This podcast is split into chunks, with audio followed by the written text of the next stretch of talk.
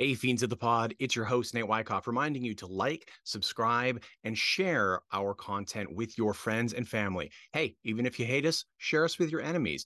Also, go to cultandclassicfilms.com and cultandclassicfilms.com slash subscribe so you can get our releases of amazing exclusive cult films uh, on Blu-ray really cool stuff. You can get uh, monthly shipments to your door so you can be the one of your friends that says, Hey, I've seen a movie you haven't seen. It is a great, great honor. So thank you so much. And here's the episode.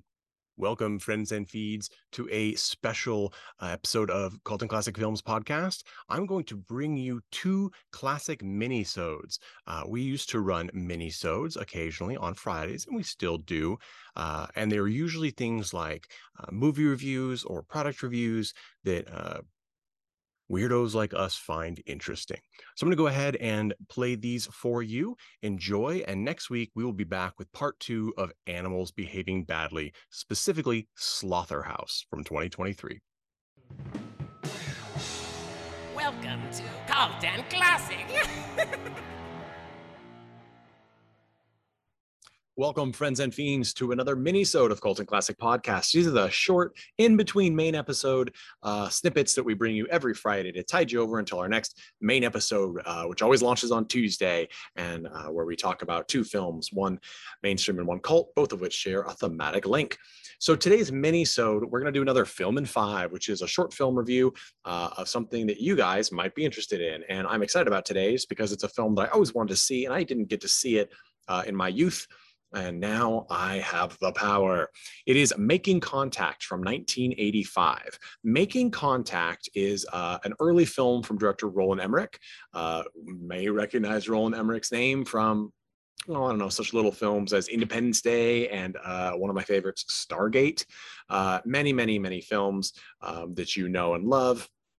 And this one you probably don't know. Uh, it has been re-released uh, by Kino Lorber, I believe, as a great transfer of it, and it also is on. You can find it on VHS. You can find it everywhere. This is a really interesting little film. Uh, it falls into the category of kids films that are probably not appropriate for kids. Uh, it's got to be scary as hell. I don't. I, if I saw this when I was uh, when I was a wee lad, uh, it would terrify me. Here's the plot uh, and it's a little all over the place, but it's very 80s, so we'll talk about it. Uh, the plot is is that uh, a young boy Joey has recently lost his father, and he's having trouble coping, or so everyone thinks. It also happens that Joey has psychic powers. He can move things with his mind a little bit, uh, and and there's just some weird stuff about him. For example, at home he has a little toy robot, kind of like a mini R2D2 that uh, has a mind of its own. It literally is is sentient and it wanders around and it's his friend and he talks to it. Uh, we assume maybe at the beginning of this film or the first half of this film that the robot might just be part of this film's world. Like oh maybe anyone can buy this robot. But then his little friend sees it and that is clearly not the case. So uh, we don't know why this thing is sentient if it's just part of joey uh, joey's powers or if it's a, a, a different entity. We don't know. It doesn't matter. It's one of those fun little funky sci-fi elements in this movie. Now, the reason the movie is called Making Contact is because, as I said, Joey lost his father, but uh, he starts getting phone calls from him on his toy phone at night, and he talks to him. Well, this coincides weirdly with when he went to the abandoned house that is essentially in his backyard, uh, which actually uh, is the Bates Motel from 1960 Psycho. For those of you with good good eyes, you'll spot it. It's pretty obvious, actually because it's spooky as heck. Uh, but he goes into this house and he finds a uh, ventriloquist doll, which is spooky, spookier than Slappy from Goosebumps. Scoop, it's just a weird looking ventriloquist doll. It belongs in Puppet Master rather uh, than a kids movie, but that's okay he uh, takes this home and this thing starts to talk to him. Uh, it says that he's not talking to his father on the phone, but to the puppet's cruel dead master who wants to come back to life. Uh, and he says, Don't talk to this guy. The kid says, But I want to talk to him because he's my dad, I think. And the puppet says, Oh, yeah. And the puppet starts making horrible things happen, like the door slamming shut and throwing things around and attacking Joey. Uh, the puppet's pretty powerful I don't think I don't know if we're supposed to believe that maybe the puppet's telling the truth, um, but if we are, it doesn't it doesn't last very long because the puppet looks evil, acts evilly, and uh, speaks with an evil uh, tone. So we know right away the puppet's no bueno. Um, so the kid who is ostracized because of his special powers ends up making a little friend, and then uh, his powers are noticed by a local teacher who's trying to get with uh, Joey's mom, and uh, the government comes in. It's one of those movies, a very Spielbergian touch. The, in fact, this whole thing feels kind of like an early Spielberg movie. Like it fits alongside ET, and it's clearly uh, in that vein. Uh, the government shows up. They start to do tests, uh, but because kids can come and go from a government research site, I guess.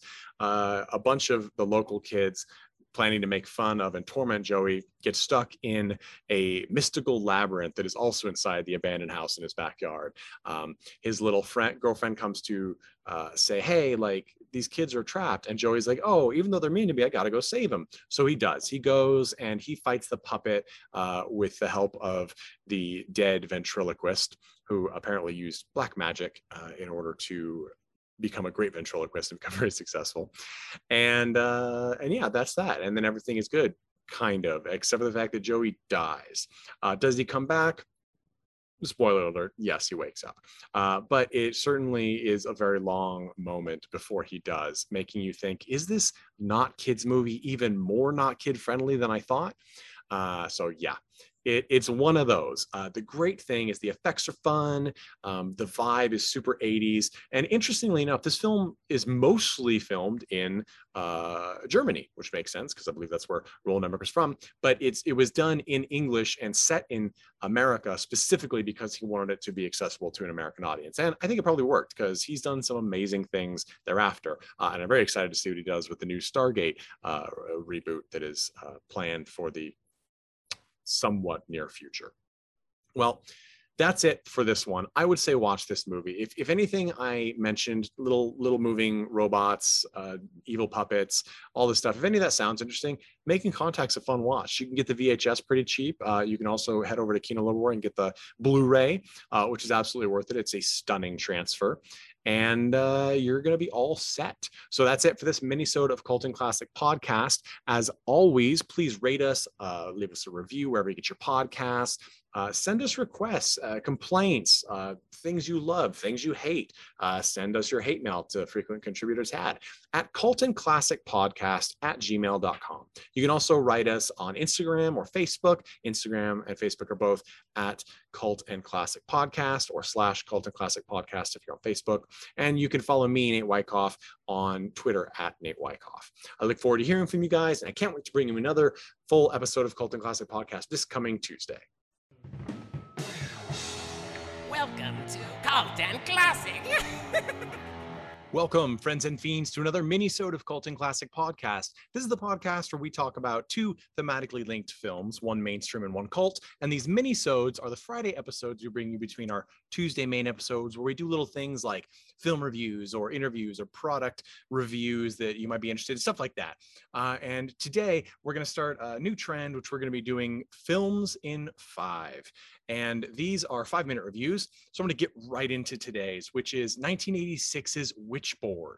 Um, this is kind of in honor of uh, uh, video vixen and actress extraordinaire Tawny Kitaen, who passed away recently, uh, which deeply saddened us. Uh, she was considered sort of a, a, a kind legend by all. So uh, our condolences to her survivors and of course to all of us as fans. We we miss her terribly but we want to highlight her awesome work. So we wanted to start with what's one of my personal favorites witchboard from 1986 like i said. Now there's a lot of cool stuff to know about this movie. First this movie was made uh, almost the same time and released almost the same actually around exactly the same time that um, her her big Whitesnake video was released. She of course was a video vixen. She was in a Ratt music video, and she'd been uh, and, and after this and a couple more Whitesnake videos. Very well known for that. You've probably seen her on the car or in headlights, things like that. Um, so that's where she became sort of the sex icon we think of in the 80s and 90s. Uh, but like I said, when she was doing her her most famous Whitesnake video, uh, this movie was wrapped and they released it about the same time. And apparently, the success of or interest in her in the video actually drove the uh, viewership of this movie up, which makes sense because um, you know I think a lot of people hadn't heard of her at the time, and so when they became sort of impressed and obsessed with her uh, uh, in this video, they ran out to catch this film. So, what is the film about? Well, it's about uh, a Ouija board uh, induced possession. Um, the film is written and directed by Kevin Tenney, uh, credited often in his early films as Kevin S. Tenney. And Kevin Tenney is pretty well known in the cult world for making some really, really great features. This was his first feature film.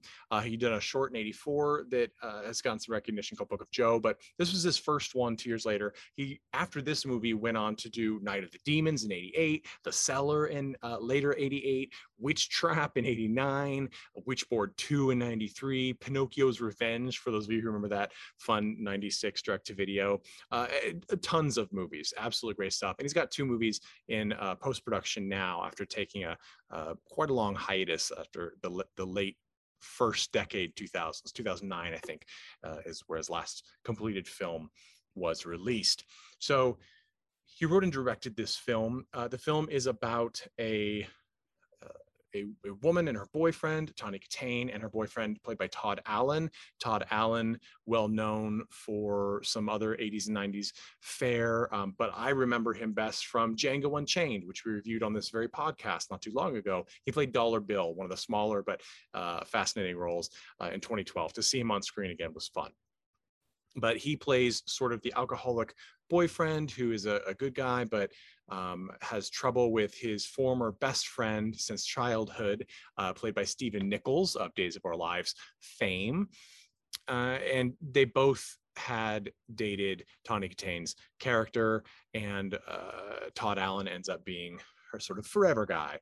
And well, there's tension. Stephen uh, Nichols' character is the one that introduces the Ouija board and a bit of spiritualism, as well as sort of the idea of, of uh, spirit possession um, and entrapment, as, as, briefly mentioned in The Exorcist. Um, and that was sort of the inspiration of this film. And it's an interesting mix because you would think that this is just a movie uh, based around demonic possession, but really there's a lot of interpersonal play between um, Nichols and Todd Allen's characters that makes sort of a bromance form, and the progression is really great, and the acting is really great, and the writing is pretty good. Uh, so it sort of elevates it above a lot of the even a lot of Tenney's later fare, which is made for a very different purpose, like The Cellar uh, or Night of the Demons, which is, is more of an 80s um, pulp vibe. This one has more of a drama vibe, but that doesn't mean there's not supernatural horror abounding. There are several uh, death scenes. The special effects, while kind of light um, and pract- they're practical in this movie, uh, are by uh, uh very well-known uh, special effects person, Tassilo Bauer, who worked on uh, one of my favorites, Killer Klowns from Outer Space in 88 and Nightmare on Elm Street in 84, um, stepped in along with some assistants to helm the effects in this one. So uh, there's not a lot there, but what is there is, is well done. And it's just an all around really good film. It's the kind of film that you would sit down and uh, your friend who's not really a big film person would sit down and be like, ugh, this is just some 80s garbage. And then you start watching it and they're going to get invested because it is well done. It does have good writing. Um, the effects hold. There's a little bit of green screen effect at the end that's kind of goofy, may give you a chuckle, but it's not going to detract from the film overall. Uh, and I think it's a great way to remember Tawny Kitaen to go see this feature. There's also a lot of extras and a lot of uh, background on this film. There were some spooky happenings to people who filmed in the house, which is the primary set for this film. It's the same house that they used in the original Willard film from the 70s and Waxwork and a bunch of others. Um, and they don't use it as a film set anymore, even though it's still standing, to my knowledge, I believe. Uh, so this is kind of a nice time capsule. But anyway, that's it for this film in five minutes. I am excited to bring you more of these and really excited to get back to our main uh, duologies that we cover every Tuesday here in Cult and Classic Podcast. As always, uh, follow us, subscribe, write a review wherever you get your podcasts, and send us your emails, questions, uh, anything like that to cult and at gmail.com. And follow us on Facebook and Instagram at Cult and Classic Podcast. And follow me on Twitter, Nate Wyckoff, film critic and comedian. And that is at Nate Wyckoff. Thanks so much. And we'll catch you next time. Play us out, as always, is the Chud with All About Evil.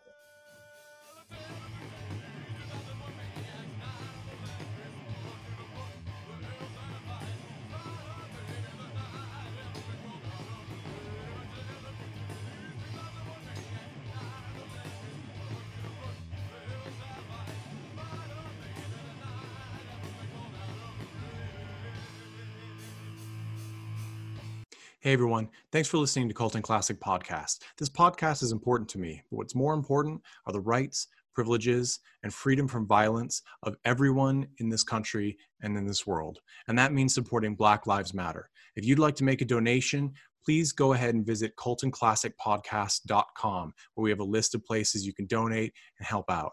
And please stay safe.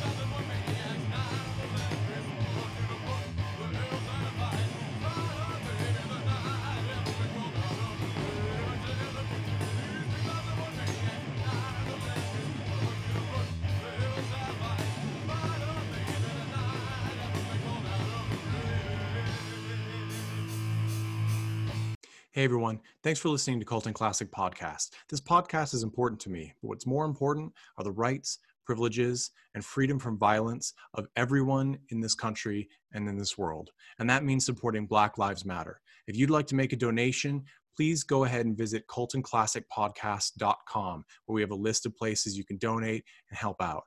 And please stay safe.